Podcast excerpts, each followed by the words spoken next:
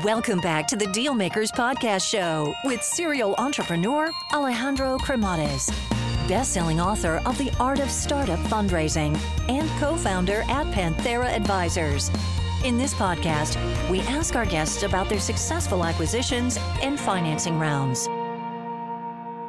Alrighty, hello everyone, and welcome to the Deal Maker Show. So today we have a really exciting founder. You know, a founder that uh, you know is going to really tell us about a, a rocket ship that he's building, and um, you know he's definitely going to walk us through how he started the company.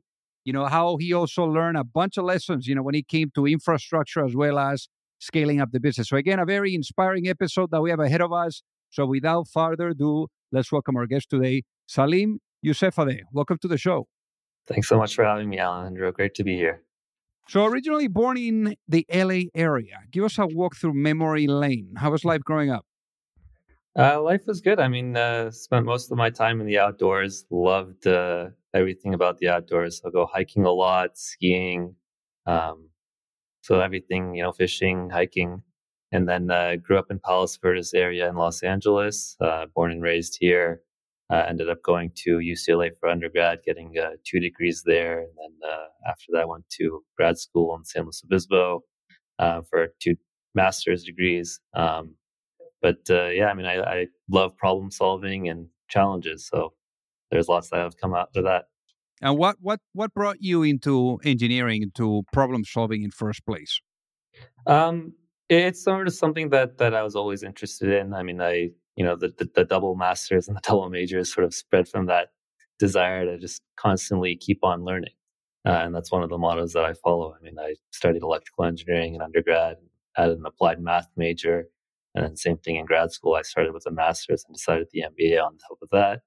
Um, also I, I got a pilot's license when i was uh, living up in the bay working up there. And, you know one thing about uh, flying is that it's really a, a license to learn. It's a you know it's a hobby that there's always you know something to stay proficient and learn about. And i love being in that position. And you know that's also one of the things that's so exciting about WattEV is that there's so much to learn in this industry and so much room for improvement and we'll get into what WattEV in just a little bit now after school you know getting all the degrees basically you ventured into being an engineer and doing Correct. a few things here and there so so tell us about what was that experience you know being a software engineer um, yeah, so I mean, right after grad school, I uh, transitioned into um, HGST, which is a subsidiary of Western Digital, uh, working as a software engineer. Uh, I was there for about two years, just you know, on a day-to-day basis doing programming. But uh, you know, I, I still had that entrepreneurship mindset of wanting to do more rather than just becoming a programmer.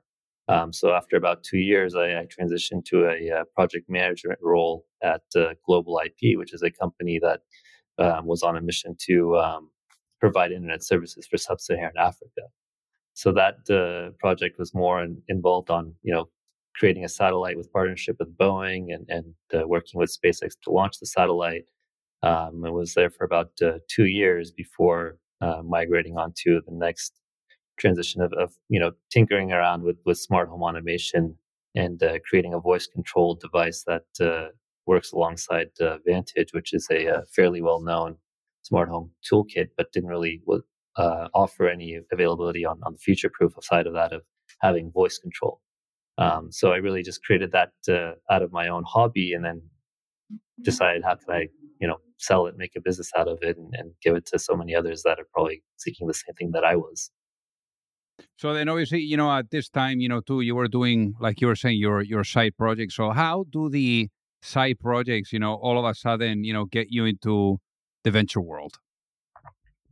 Um, it, it stems from that problem solving mentality, right? Always looking at new opportunities and seeing how to create a new efficiency or a new opportunity out of it. And, and you know, myself, my background isn't in the transportation industry, but uh, after you know a tremendous amount of research, sort of created the idea of WattEV and, and getting into um, electrification of the transport industry. So then, so then, tell us about you know like how things came about, you know, with WattEV. Yeah, so WattEV actually um, started with a lot of research in early 2020 during the COVID days where everybody was still stuck at home, and uh, stumbled upon an article on hydrogen and how it uh, claimed to be the fuel of the future, and uh, offered you know, at that time, advantages over electric trucks. So, for instance, those advantages um, were faster fuel time, lower weight, and, and probably more um, mileage. But uh, the more research we dug into it in terms of, you know, creating pure green hydrogen, uh, it uh, proved to be a lot more costly, right? So if you look at how um, hydrogen is made today, the traditional method is using steam methane reforming, which is by no means a clean way of creating hydrogen. So if you're really going into, you know, truck electrification and zero emissions, the idea is to be as clean as possible. And to create green hydrogen, you have to go through a process called electrolysis. Um, so at that point, uh, I was evaluating um, taking a property into development in the Mojave area, which is known for large solar deployments, and you know creating a solar field that was dedicated to creating green hydrogen with the process of electrolysis. But that is a, a very costly investment. And then when it comes down to the storage and transportation of hydrogen, that is also a very you know costly additive. Um, and then we started you know looking back at electrification and, and, and the battery electric realm and started seeing the, the advancements in technology there with you know higher density batteries as well as uh, megawatt charging which is significantly faster charging than what we see today with ccs chargers uh, and realized that long term battery electric will still probably win. Uh, and so started off with that mentality looked at you know the type of electric trucks that exist today um, and the opportunities that are available and how we can develop a business model out of it and then how we can scale it up to that next level of technology to have megawatt charging available at stations and have much more rapid charging electric trucks. So I guess for the people that are listening now, um, to really get it, what ended up being what EV? How do you guys make money too? Yeah, so so WattEV's vision was to uh, really make it a lot more fat, uh, easy for um, shippers and carriers to get into zero emissions offerings. We wanted to become the main infrastructure provider initially of zero emissions transportation. But uh, you know, after creating um, or after starting development of depots, we realized that we can't just have depots that are sitting there idle, and um, sort of created our own transportation uh, uh, company to act as the off taker of those depots. Um, so the way that EV makes money is that one, all of our depots we make money off of selling energy. But we also have our own transportation ener- uh, division where we haul freight for a lot of the shippers using zero emissions trucks. So the offering to the shippers is very simple. They can get into um, sustainability and meet their sustainability goals much faster without putting any of the upfront costs themselves. We just simply go to them and, and start hauling freight for them and allow them to, to meet their ESG goals. But the other offering is to the owner operators and carriers. And a lot of the um, owner operators are, are, smaller carriers that can't necessarily afford an electric truck that costs, on average, four times as much as a new diesel truck. And they also can't afford to put infrastructure in the ground or don't have, you know, enough sufficient uh, um, power available to them at their locations to have infrastructure. So our offering to them is is more of a truck as a service solution where we offer an electric truck all inclusive of the vehicle maintenance, damage insurance, and uh, charging a lot of fixed price per month on routes that we have already tested ourselves within the Southern California region. So uh, initially, our market is more on the drayage and middle mile, focused in Southern California. And then as we start uh, rolling out more depots along California and other locations that are adopting similar mandates, we can scale up. And then all of our sites are also designed with future proof technology um, to help get from current technology to the next generation. So I guess uh, to how were the early days like, and what was it like, you know, to go out and and do the proofing of sites and and things like that? Yeah, I mean, at the very beginning when we, you know, first created WattEV and, and started working on our, our first site, which was in Bakersfield, hesitation was that we were too early. But uh, the more momentum we gathered, the more grants we were able to procure, and the more momentum we got with you know the the customers, we realized that we were right on time. If anything, we were leading the industry, and the the feedback has been very positive. I mean, we're we've been fortunate to be very successful in the grant funding. We've got uh, a site that's operational in the port of Long Beach that has the capability of charging 26 Class 8 heavy duty trucks at once. And then we've got other sites uh, coming online soon in the Inland Empire, um, Moreno Valley, Vernon, Bakersfield area, as well as a, a network of sites that um, really electrify corridors. So the whole I 5 corridor that goes from the border of San Diego all the way up to Northern California. We've start, uh, uh, identified sites, procured one site in Sacramento that uh, was recently awarded a uh, $30 million grant to build out the next level of, of charging stations. And uh, not all, all, of our charging stations are alike. Um, so there's a lot of metrics that go into developing the infrastructure. Um, some of the challenges faced there is, is on you know power availability. Uh, Bakersfield, for instance, is a site that uh, we wanted to model to a traditional truck stop. So a traditional truck stop is able to charge or, or fuel 200 trucks a day. And when you convert that to electricity and, and the demand needed, that comes out to around 25 megawatts of power. Um, and getting that power from utilities is pretty difficult and can take years to get that power. So Bakersfield, we started testing the ability to have microgrids. And that's a site that is 115 acres where we can have 100 acres dedicated to solar to have 25 megawatts of capacity to charge electric trucks using our microgrid. Um, that's obviously going to be built in stages as the demand picks up. So the first stage is going to be five megawatts of solar with uh, three megawatt hours of battery storage dedicated to chargers that are operating exclusively on the, the uh, distributed energy resources. And we also have a dedicated set of chargers that are on utilities. So having these sort of, you know, new innovations and new models helps test this. And then on the um, equipment side of things, we've also uh, created our own subsidiary company called Charge America that uh, procures and develops its own charging equipment so that we stay ahead of the current market. And, and, you know, the, the reason why we created that is really that we saw a lack in, in when where that technology was going and the speed of which we were going to get to that technology. So Charge America is helping really push that uh, forward with the next generation of, of chargers, which can accommodate both current charging, which is done using CCS at a rate of about 240 kilowatts, and the next level of technology, which is megawatt charging, which is a completely different connector, different charge rates, different cooling levels on the trucks, but can charge at 1200 kilowatts and can bring your charge time from two to three hours down to about 30 to 45 minutes, which is nearly equivalent to a traditional truck stop. Hey guys, so pardon the interruption here. So I got to tell you that you know, for those of you that are either looking to raise money or you're looking to get your company acquired, you don't have to be alone. You know, there's a lot of psychology that needs to be blended with strategy, with methodology, with process. And it's very hard. And already doing your business alone is super, super difficult. So I remember, you know, back then when I was an entrepreneur, I kept really experiencing the challenge of either knowing or finding the right type of access to the right type of investors or really understanding what was the right type of guidance you know that would carry me through the process whether it was with seeking money or with going through the acquisition.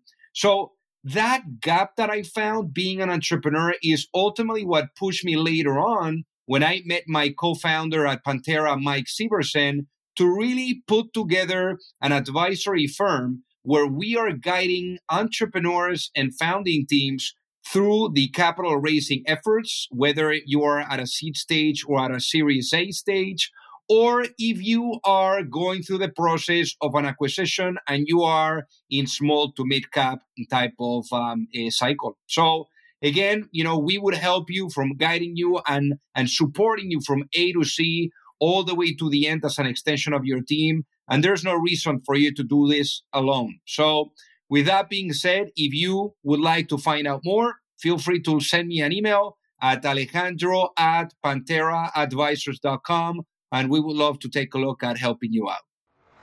So I guess for something like this, you need the capital as well. And one thing that you guys did, you know, early on was raising money from grants. So how much money do you guys raise from grants? And um, and then also, I mean, how did you guys, how were you able to be so successful at getting, you know, that amount of money from grants? Yeah, it was really, you know, not only just grants, but also a lot of uh, capital that went in from our own side. So we had um, in early 2021, July 2021 timeframe, we closed our seed round which was led by uh, Cannon Equity for uh, a total of six million dollars. And at that time, we had also raised about uh, five million in a combination of two uh, energy commission grants from California for our Bakersfield site to build out the uh, battery storage systems as well as the charging systems. Um, and then as we started gaining momentum, we've got more, more and more grants. And to date, we've raised about uh, 60 million in grant funding. But again, I mean, that's not 60 million that comes to WattEV's bank account immediately, right? I mean, there's sort of a, a, delay period of when you can collect on those grants. I mean, some of some of those grants are based off of invoices, so you have to spend the money to get the money, and then some of them are also after completion of a site and six months of, of data collection. Um, so there's sort of that buffer period that you need before you can start collecting on your grants. Um, but there's also a lot of incentives that go towards truck procurement, right? So um, an electric truck, for comparison, is about uh, you know half a million dollars compared to an electric uh, a diesel truck, which is about you know anywhere between 150 to 200 thousand dollars. So that's a, a, huge gap in in, in cost. Um, and so, you know, having the ability to, to tap into grant funding to really bring down that cost really helps us gain an edge and, and create an offering that's nearly at par with diesel. So, what about now? Um, you know, you guys have uh, recently, you know, also raised money from um, some of the biggest private equity firms out there. I mean, we're talking in the hundreds of millions without disclosing anything here because we don't want to get anyone into trouble, but in the hundreds of millions. You know what was that experience to you know raising money from private equity you know of, of that type of profile as well? It definitely wasn't easy. I mean I, I, can tell you that we raised money in a time that a lot of people were struggling to do so. And the con- conversations started early january of 2023 and and we were very happy to close our uh, series a round in november of 2023 so it was definitely a long time in the making and and uh, was a long process, but we're very happy to announce that you know our Series A closed with uh, two of the largest infrastructure developers, Apollo and Vitol, uh, which have offered a tremendous amount of support and, and will continue to do so to help us, you know, get from where we are today to having you know another 40 sites online, and to someday having 400 sites online across the nation. So how how does the operation change when you have like private equity firms involved now? Um, the operation, fortunately, hasn't changed too much. So there's obviously um, a lot more involvement, which is you know not always a bad thing. It's also you know good to have involvement from Apollo and Vitol with the the amount of, of, of strength that they bring to the company. They've opened up a lot of doors for us. Um, Vitol is is very uh, is one of the actually largest users of, of, BYD trucks, so they've been able to help uh, conversations on that end of seeing where um, BYD is with their current technology and what it takes to get towards a truck that's capable of charging at megawatt levels. Um, Apollo also has very strong uh, backing on on you know the infrastructure side and where they come from, so they've been very helpful there. But uh, it's it's really you know I think the biggest difference is that it allowed us to move a lot faster, right? I mean, for for you know the entire operational period before Series A, we had to be very confident, cautious of how we spend our money and and be able to stretch it a long way. And now having you know our Series A behind us, we can move a lot faster to get to having more and more sites online and, and scaling from the trucks that we have online today to you know several hundred trucks online within the end of the year. So for raising, you know, the money and getting incredible investors like that involved, I mean, obviously there needs to be a vision, right? So when we're thinking about the vision, imagine you were to go to sleep tonight and you wake up in a world where the vision of WattEV is fully realized. What does that world look like? It's a world where you start seeing zero emissions trucks almost daily on the road, right? I mean, I, I am fortunate to travel, um, you know, on the 710 freeway, which is probably one of the the busiest uh, freeways used by trucks today. And these are trucks that most of the time go from the port to Inland Empire. And you can see the amount of pollution, you can see the amount of freight hauled. And having a world where all of those are electric trucks charging at the port or other depots really puts that vision into picture. I mean, you, you're you're removing tons of CO2 emissions on a yearly basis and, and helping shippers and carriers reach their sustainability goals. Um, so, you know, having a world where trucks are are you know not uh, you know one in a hundred trucks, but every truck is an electric truck is, is the future that we'd like to see. Now, when we, when we're thinking now, obviously about bringing me money in, you know, you got to also think about scaling the operation, right? Because mm-hmm. now you're fueling, you know, this thing to to go much faster on the yeah. operational side. So I guess what have you learned when it comes to scaling things up so far? Sure. Yeah. So just you know to give you a, a bit of a perspective, in the port of LA and Long Beach, there are thirty thousand trucks registered to go inside those ports, and those thirty thousand trucks um, predominantly are, are operated by owner operators, either smaller smaller fleets. Um, so uh, to go from you know thirty thousand truck diesel trucks to thirty thousand electric trucks is definitely not easy. Uh, there's a number of challenges from again going into the utility where you're going to find that amount of power to charge 30,000 trucks to the cost of those trucks. How are you going to bring down the cost of those to to be able to get them in the hands of operators without relying on grants because eventually grants will run out. It's a matter of, of when. Um, so that's definitely one of those models that you have to, to account for. Um, fortunately for us in California, there's an abundance of, of grants and mandates to help both on bringing the cost down as well as um, encouraging the users to start adopting those.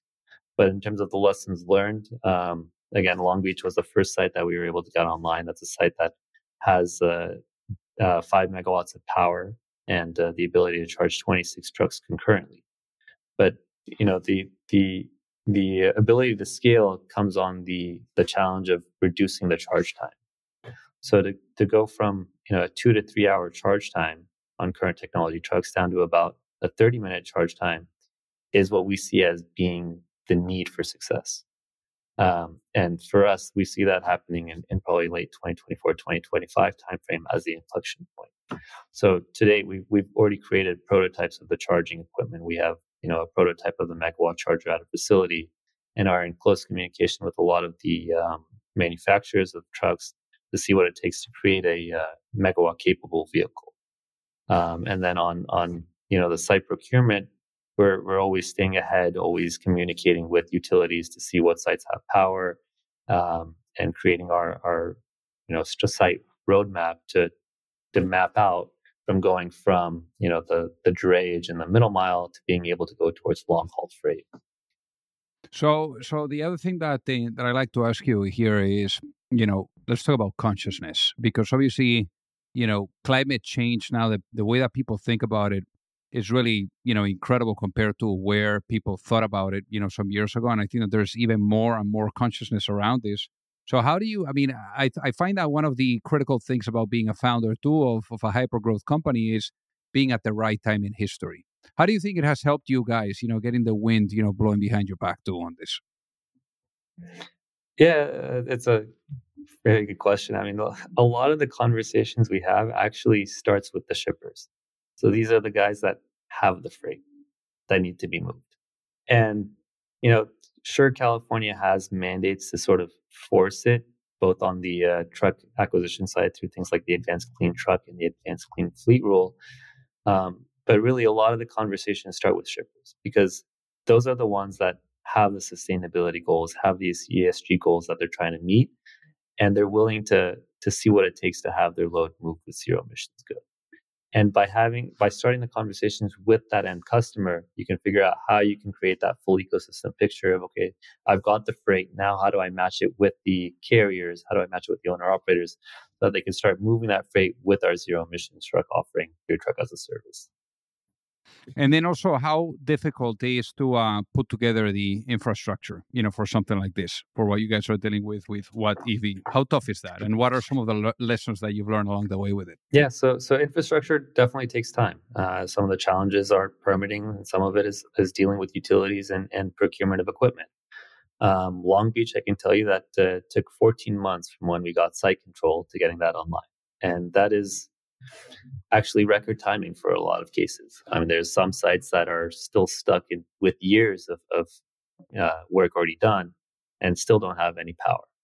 Um, so that's definitely one of the challenges. And, and some of the lessons learned is that a lot of the cost that goes into infrastructure is what you don't see. It's the amount of conduits and wiring that's all buried underground. So coming up with solutions to h- how you can, you know, minimize that amount of labor through things like having a prefabricated system or um, having ways to to improve so you're not, you know, dependent on switchgear or transformers can oftentimes help. And I can tell you one of the products that that uh, we're working on with uh, you know our, our subsidiary company Charge America is is having charging equipment that operates at medium voltage. And in that case, you're really um, reducing amount of the, the cost, right? So in, in one case, you're removing the transformer, you're removing the switchgear, so a utility come directly at medium voltage to give you power and be able to charge there. Um, other sides uh, of infrastructure is, is, like I had mentioned with distributed energy resources. Um, in some cases, a utility may say that there isn't power available and it may take years before they can upgrade the distribution lines. So having things to to offset those costs with or offset those delays with uh, battery and storage, uh, battery storage and solar can oftentimes help. But uh, on the flip side of that is is the grant funding, and we right now rely on grant funding to really bring down those costs. Um, obviously, as you start scaling, you expect the the economies of scale to bring down the cost of the equipment as well as the cost of the, the trucks, and and that's why we're having those conversations now with you know the truck manufacturers to see what it takes to get to a truck that's capable at the megawatt charging level and be able to deliver on you know thousand plus units of those. So let's say I was to put you now, Salim, into a time machine, and I bring you back in time. I bring you back in time to maybe that moment that you were thinking about doing something of your own. And let's say you had the opportunity of having a sit down with that younger Salim and giving that younger Salim one piece of advice for launching a business. What would that be and why, given what you know now? um, launching a business is definitely not easy. It takes a lot of work. It takes a lot of, you know, loss of sleep. But uh, you know, one of the things that uh, say is is stay at it. Don't give up. I mean, there's light at the end of the tunnel. There's going to be days where you feel like you're just getting run over and beat up by everybody around you, but uh, always being able to pull through and, and you know being able to, to to work with others to to find a solution and find ways and path forward will always uh, help. And and, and uh, you know that's one of the things that I've seen with WattEV is that you know when we started this company, there's definitely a lot of work that went into convincing myself that it is viable and it is a good business opportunity. Um, and then it came down to making sure that we can make the company succeed. And, you know, to, to, make a company succeed, it, it's two things. One is having the vision, and the second is having the team. Right? I mean, having the team to come in and, and that really believes in, in the vision of the company and is there to, to push things forward, both on the infrastructure, the development side, the operation side and been, I've been very fortunate to uh, grow the company. We've got about 30 employees now and are growing pretty rapidly. And, and the, the team has helped tremendously in, in getting the company to where it is today. I love it. So, Salim, for the people that are listening that would love to reach out and say hi, what is the best way for them to do so? Yeah, so they can reach out uh, directly on the website or they can email at info at wattev.com. Easy enough. Well, Salim, thank you so much for being on the Dealmaker Show. It has been an honor to have you with us today. Happy to be here. Thanks so much. If you like the show, make sure that you hit that subscribe button. If you could leave a review as well, that would be fantastic. And if you got any value, either from this episode or from the show itself, share it with a friend. Perhaps they also appreciate it. So also remember that if you need any help, whether it is with your fundraising efforts or with selling your business, you can reach me at alejandro at pantheraadvisors.com. You've reached the end of another episode of the Dealmakers Podcast. For free resources and materials, head over to alejandrocremades.com. Thank you for listening and see you at the next episode.